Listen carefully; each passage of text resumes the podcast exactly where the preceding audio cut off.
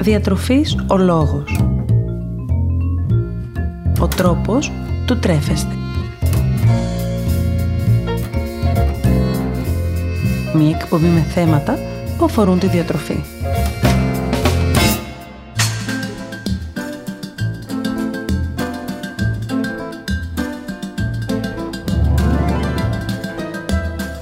Καλησπέρα σας. Είμαι η Μαριάννα Μανώλη, διαιτολόγος διατροφολόγος και σήμερα το θέμα για το οποίο θα ήθελα να μιλήσουμε είναι η νηστεία και η ισορροπημένη διατροφή μας κατά τη διάρκεια αυτής.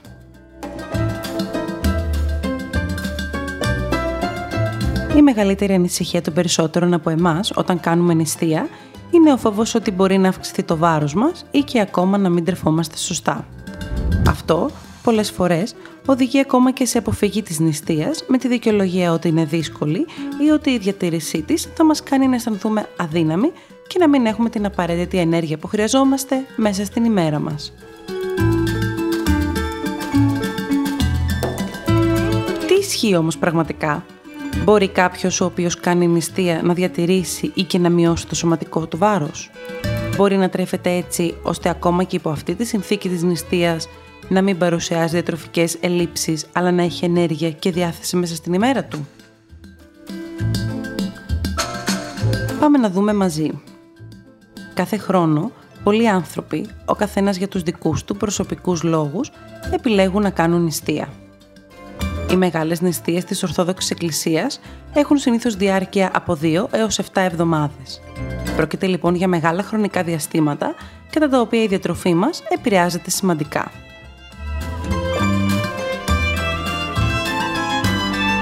Η νηστεία χαρακτηρίζεται συνήθως από μειωμένη ενεργειακή πρόσληψη σε σχέση με άλλες περιόδους της ζωής μας, από αυξημένη κατανάλωση υδατανθράκων και φυτικών ινών, αλλά και από μειωμένη πρόσληψη πρωτεϊνών. Το ερώτημα παραμένει διαρκώς το ίδιο. Πώς η νηστεία θα γίνει ωφέλιμη και για τον οργανισμό μας εκτός από την πνευματική της διάσταση, Για το λόγο αυτό, κατά καιρούς, πραγματοποιήθηκαν αρκετές μελέτες, κυρίως σε ελληνικό πληθυσμό, με σκοπό να διευκρινιστεί ποια είναι τελικά η επίδραση της νηστείας στην υγεία του ατόμου. Οι περισσότερες από αυτές είχαν ως στόχο τη σύγκριση ανάμεσα στις περιόδους που πραγματοποιούνταν νηστεία με αυτές που δεν υπήρχε περιορισμό στην κατανάλωση του φαγητού. Ο πληθυσμός που συμμετείχε σε αυτές τις έρευνες αποτελούνταν τόσο από τον κλήρο όσο και από το λαό, ενώ τα μέσα που χρησιμοποιούνταν ήταν κυρίως ανθρωπομετρικές μετρήσεις, αιματολογικές εξετάσεις και ανάλυση των τροφίμων που καταναλώνονταν.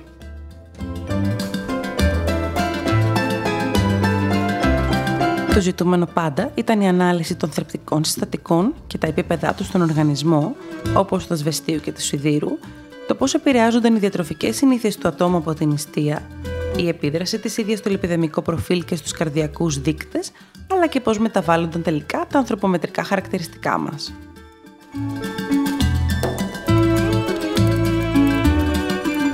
Όπως συμβαίνει πάντα, τα ευρήματα σε κάποιες περιπτώσεις ήταν θετικά, ενώ σε άλλες αρνητικά. Αυτό που παρατηρήθηκε στις περισσότερες έρευνες βέβαια ήταν κυρίως θετικά αποτελέσματα ως προς τα λιπίδια, αφού τα άτομα που νήστευαν προσλάμβαναν λιγότερα λιπαρά και οι τιμές των λιπιδίων ήταν χαμηλότερες σε σχέση με όσους δεν νήστευαν. Αυτό με τη σειρά του αποτελεί θετικό στοιχείο για τη λειτουργία της ίδιας της καρδιάς.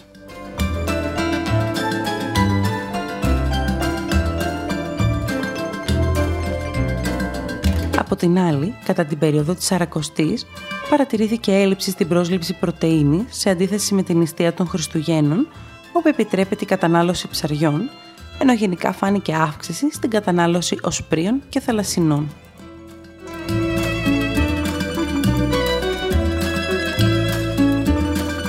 Επιπλέον, υπήρχε αύξηση στην πρόσληψη φυτικών ινών και φιλικού οξέως, κάτι που οφείλεται κυρίως στην αυξημένη κατανάλωση φρούτων και λαχανικών, καθώς και μια μικρή μεταβολή στις τιμές του σιδήρου, χωρίς όμως αυτές να είναι εκτός ορίων, με τις τιμές φερρυπτίνης μάλιστα να είναι πιο ψηλές σε αυτούς που νηστεύουν από ό,τι σε αυτούς που δεν νηστεύαν.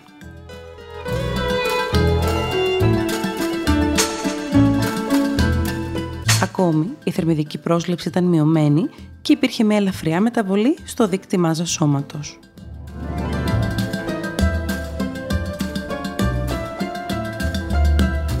Άλλα μικροθρεπτικά συστατικά όπως το ασβέστιο, η βιταμίνη D και η βιταμίνη 12 ήταν σε χαμηλότερα επίπεδα κατά τη διάρκεια της νηστείας εξαιτίας της μη κατανάλωσης γαλακτοκομικών και ζωικών προϊόντων.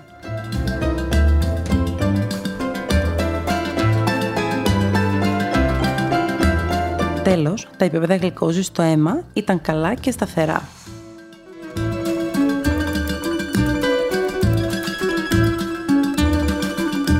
Φαίνεται λοιπόν πως η νηστεία κατά περιόδους και πάντα στο πλαίσιο μιας ισορροπημένης διατροφής όπου καμία ομάδα θρεπτικών συστατικών δεν θα αποκλείεται ώστε να μπορέσουμε να καλύψουμε τις τυχόν διατροφικές ελλείψεις μπορεί να οδηγήσει σε ενίσχυση της υγείας δημιουργώντας καλύτερο προφίλ για πολλούς βιοχημικούς δείκτες.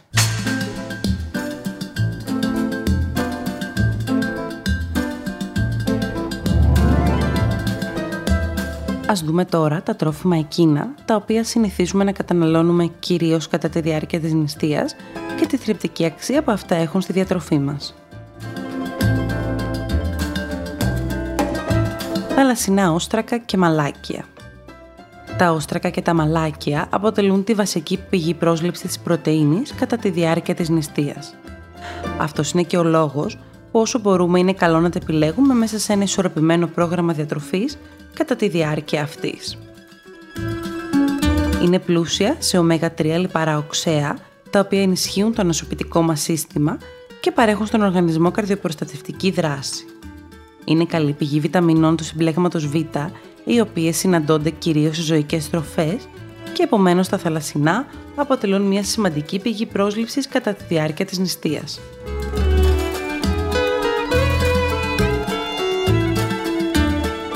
Προσφέρουν επίσης βιταμίνες Α και D, ασβέστιο, ιόδιο σίδηρο, ψευδάργυρο και κάλιο. Ένα συχνό θέμα διαφωνίας σχετικά με την κατανάλωσή τους είναι πως έχουν κατηγορηθεί ότι αυξάνουν τη χολυστερίνη. Παρ' όλα αυτά, αν και διαθέτουν υψηλή περιεκτικότητα σε χολυστερόλη, δεν φαίνεται τελικά να επηρεάζουν τα λιπίδια του αίματος, αφού έχουν ελάχιστη περιεκτικότητα σε λίπος.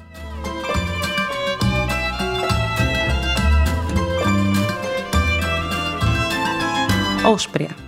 Τα όσπρια είναι πλούσια σε φυτικές πρωτεΐνες, η αξία των οποίων αυξάνεται αν συνδυαστούν με κάποια πηγή δημητριακών, όπως το ρύζι ή το ψωμί, αλλά και σε φυτικές ίνες, οι οποίες με τη σειρά τους βοηθούν στην καλή λειτουργία του εντέρου και στην ύπαρξη του αισθήματος του κορεσμού.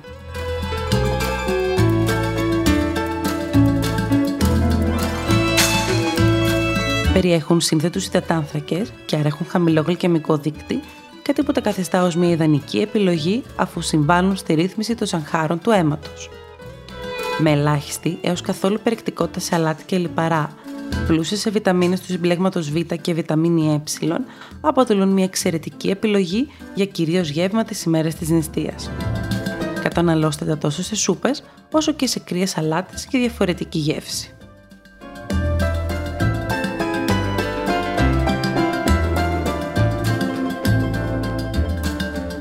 Δημητριακά και άλλα μιλούχα.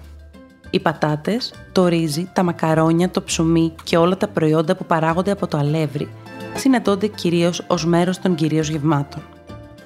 Κατά τη διάρκεια της νηστείας όμως, πολλές φορές αποτελούν το κύριο γεύμα μας. Πρόκειται για τρόφιμα πλούσιας σε υδατάνθρακες, τα οποία αποτελούν μια καλή πηγή ενέργειας για τον οργανισμό.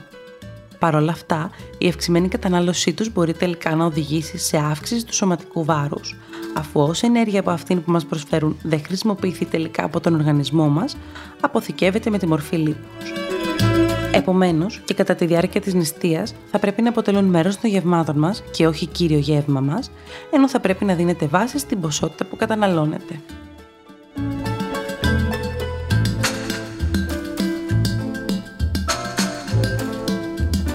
ταχίνι και βούτυρα ξηρών καρπών. Το ταχίνι και τα διάφορα βούτυρα που προέρχονται από ξηρούς καρπούς, όπως φυστικό βούτυρο, αμυγδαλοβούτυρο και άλλα, είναι ουσιαστικά μια πάστα που προέρχεται από τη σύνθλιψη ψημένων κυρίως και αποφυλωμένων σπόρων σουσαμιού ή ξηρών καρπών. Αποτελούν μια καλή πηγή αντιοξυδοτικών εξαιτίας της βιταμίνης Ε και του σεληνίου που περιέχουν, ενώ αν συνδυαστούν με δημητριακά μπορούν να παρέχουν στον οργανισμό πρωτεΐνες υψηλής βιολογικής αξίας. Έχουν υψηλή καρδιοπροστατευτική δράση αφού περιέχουν μονακόρεστα και πολυακόρεστα λιπαρά οξέα. Από το ταχίνι τώρα παρασκευάζεται και ο παραδοσιακός ταχινένιος χαλβάς, ο οποίος διαθέτει εξίσου τα ίδια καλά θρεπτικά συστατικά, είναι όμως πολλές φορές αυξημένο σε ζάχαρη.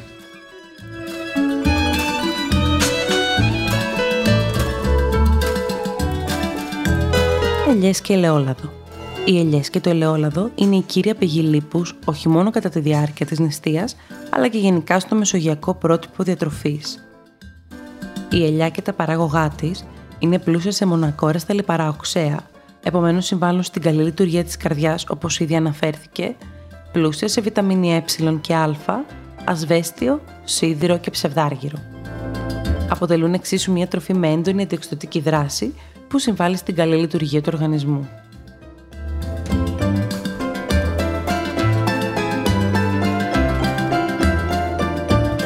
Ξήρη καρπή οι ξηροί καρποί προσφέρουν στον οργανισμό αυξημένη ενέργεια σε μία μόνο μικρή ποσότητα. Έχουν και αυτά επίσης αυξημένη περιεκτικότητα σε ακόραστα λιπαρά οξέα, αντιοξυδιτικά, φυτικές ίνε, πρωτενε και πολυφενόλες, ενώ δεν είναι τυχαίο πως πρόκειται για την υπερτροφή της μεσογειακής διατροφής.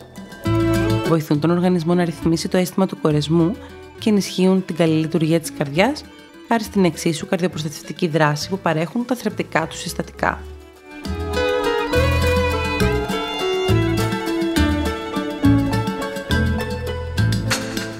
Φρούτα και λαχανικά. Τα φρούτα και τα λαχανικά είναι τα τρόφιμα που καταναλώνονται περισσότερο κατά τη διάρκεια της νηστείας και είναι γεμάτα βιταμίνες, μέταλλα και χνοστοιχεία. Καθημερινά πρέπει να καταναλώνουμε 4 με 6 μερίδες φρούτων και λαχανικών. Τα λαχανικά μάλιστα που καταναλώνονται σε μορφή τουρσί προσφέρουν ταυτόχρονα στον οργανισμό προβιωτικά τα οποία δρούν προστατεύοντας το έντερο και ενισχύοντας την καλή του λειτουργία.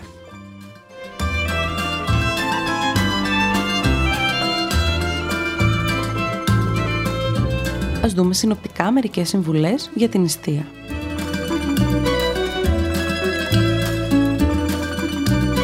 Μην ξεχνάτε και στην νηστεία να ξεκινάτε την ημέρα σας τρώγοντας ένα καλό και θρεπτικό πρωινό. Ακόμα και στην νηστεία αυτό που είναι πολύ βασικό είναι να διατηρήσουμε την ενέργειά μας μέσα στη διάρκεια της ημέρας. Επομένως το σωστό και παρκές πρωινό είναι εξίσου απαραίτητο. Επιλέξτε ταχίνι ή βούτυρο από ξηρούς καρπούς καθώς επίσης και διάφορα φυτικά ροφήματα ή φυτικά επιδόρπια, όπως αμυγδάλου, βρώμης ή καρύδας.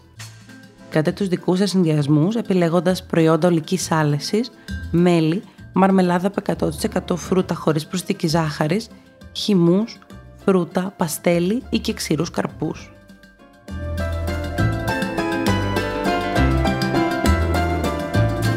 Διατηρήστε την κατανάλωση των γευμάτων σας σε 5 με 6 την ημέρα. Μην χαλάτε την καθημερινή σας ρουτίνα εξαιτίας της νηστείας. Κάντε τρία κυρίως γεύματα και δύο με τρία σνακ. Έτσι, καθ' όλη τη διάρκεια της ημέρας θα νιώθετε πλήρης χωρίς να έχετε έντονες λιγούρες.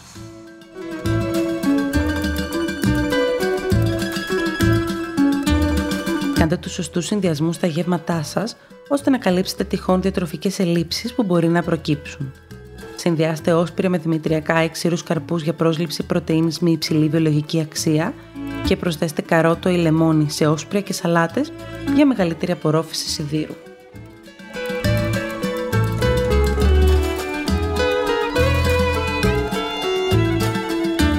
Έχετε τουλάχιστον δύο σνακ μέσα στην ημέρα σας. Επιλέξτε ανάμεσα σε φρούτα, ξηρούς καρπούς, ριζογκοφρέτες ή καλαμπογκοφρέτες, μαύρη σοκολάτα, παστέλι είναι στήσιμες μπάρες δημητριακών, κάνοντας τους δικούς σας συνδυασμούς που θα σας κρατήσουν χορτά τους ανάμεσα στα γεύματα και θα σας προσφέρουν ενέργεια.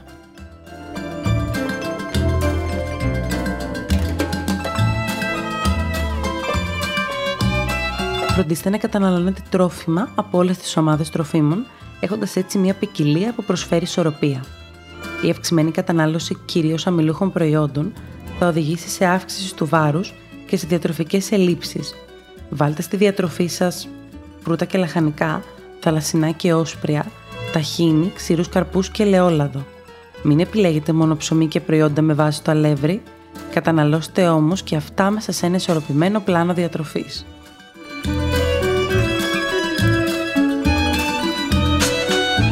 Αυτό που είναι σημαντικό ακόμα και στην νηστεία είναι η ποιότητα και η ποσότητα του φαγητού που καταναλώνετε. Το μαγειρεμένο φαγητό αποτελεί πάντοτε την καλύτερη λύση μέσα στην ημέρα μας και σίγουρη επιλογή για διατήρηση ισορροπίας, ενώ το μέτρο στην ποσότητα του φαγητού που καταναλώνετε είναι το κλειδί για διατήρηση του βάρους σας μέσα στην νηστεία ή ακόμη και απώλειάς του.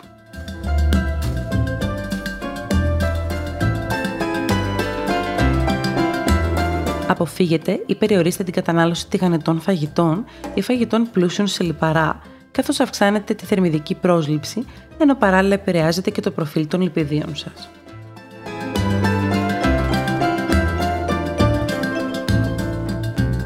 Σημαντικό συστατικό για το σώμα μας αποτελεί το ασβέστιο. Ένα θρεπτικό συστατικό το οποίο συνήθως στην νηστεία δεν προσλαμβάνεται παρκώς. Επομένως, επιλέξτε τρόφιμα που αποτελούν καλές πηγές ασβεστίου, όπως είναι η ξηρή καρπή και μερικά λαχανικά όπως το μπρόκολο και τα πράσινα φυλλώδη λαχανικά.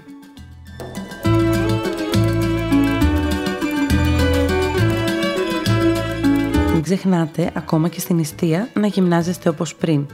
Κάντε τακτική άσκηση, όπως καθημερινό περπάτημα για λίγη ώρα, περίπου 20 με 30 λεπτά την ημέρα, συνεχίστε το άθλημα που ακολουθείτε ή επιλέξτε μέσα στην ημέρα σας μικρές αλλαγές που αυξάνουν τη φυσική σας δραστηριότητα.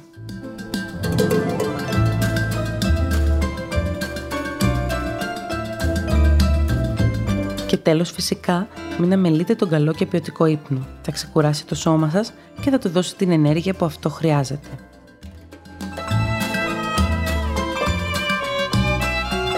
Αν κάποιος από εσάς πάσχει από κάποιο νόσημα, θα πρέπει να ακολουθήσει τις οδηγίες του διαιτολόγου του, προκειμένου να μην επηρεαστεί η υγεία του αρνητικά και να μπορέσει να νηστέψει έχοντας πάντα γνώμονα την ασθένειά του.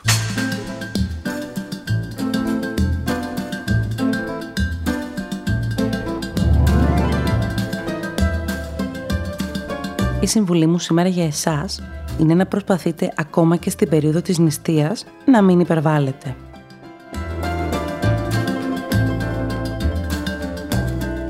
Το βασικό νόημα άλλωστε της νηστείας δεν είναι άλλο από το να προσπαθούμε να περιορίσουμε όλα όσα μπορούν να μας προσφέρουν απόλαυση.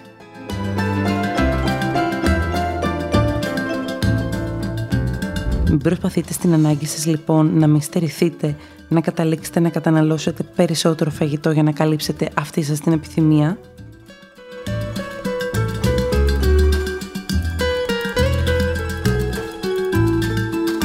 Διατηρήστε το διατροφικό σας μοτίβο και κάντε μικρές αλλαγές στην καθημερινότητά σας υπό το πρίσμα της νηστείας. Έτσι, θα έχετε πετύχει ένα διπλό σκοπό. Την ουσιαστική νηστεία του σώματος, που όμως δεν στερεί θρεπτικά συστατικά και ενέργεια, αλλά και την αποφυγή της αύξησης του σωματικού σας βάρους.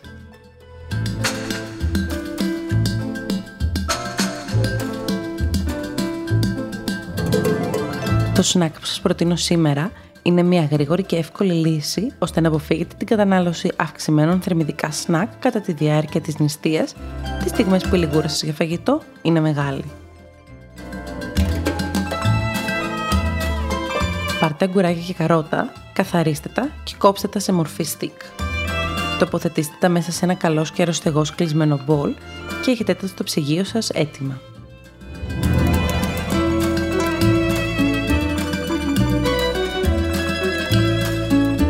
Έτσι, κάθε φορά που σας πιάνει λιγούρα για κάτι, μπορείτε να καταναλώσετε αυτά, διώχνοντας έτσι το αίσθημα της πείνας και καταφέροντας να μην υπερφορτώσετε τον οργανισμό σας σε θερμίδες.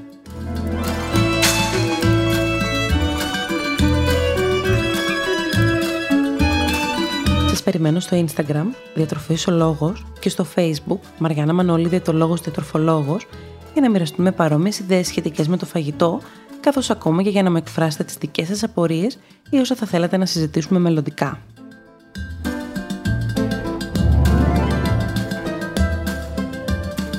Να θυμάστε να απολαμβάνετε τις στιγμές σας και να μην ξεχνάτε πως εμείς ορίζουμε το φαγητό μας και όχι το φαγητό μας εμάς. Καλή σας συνέχεια!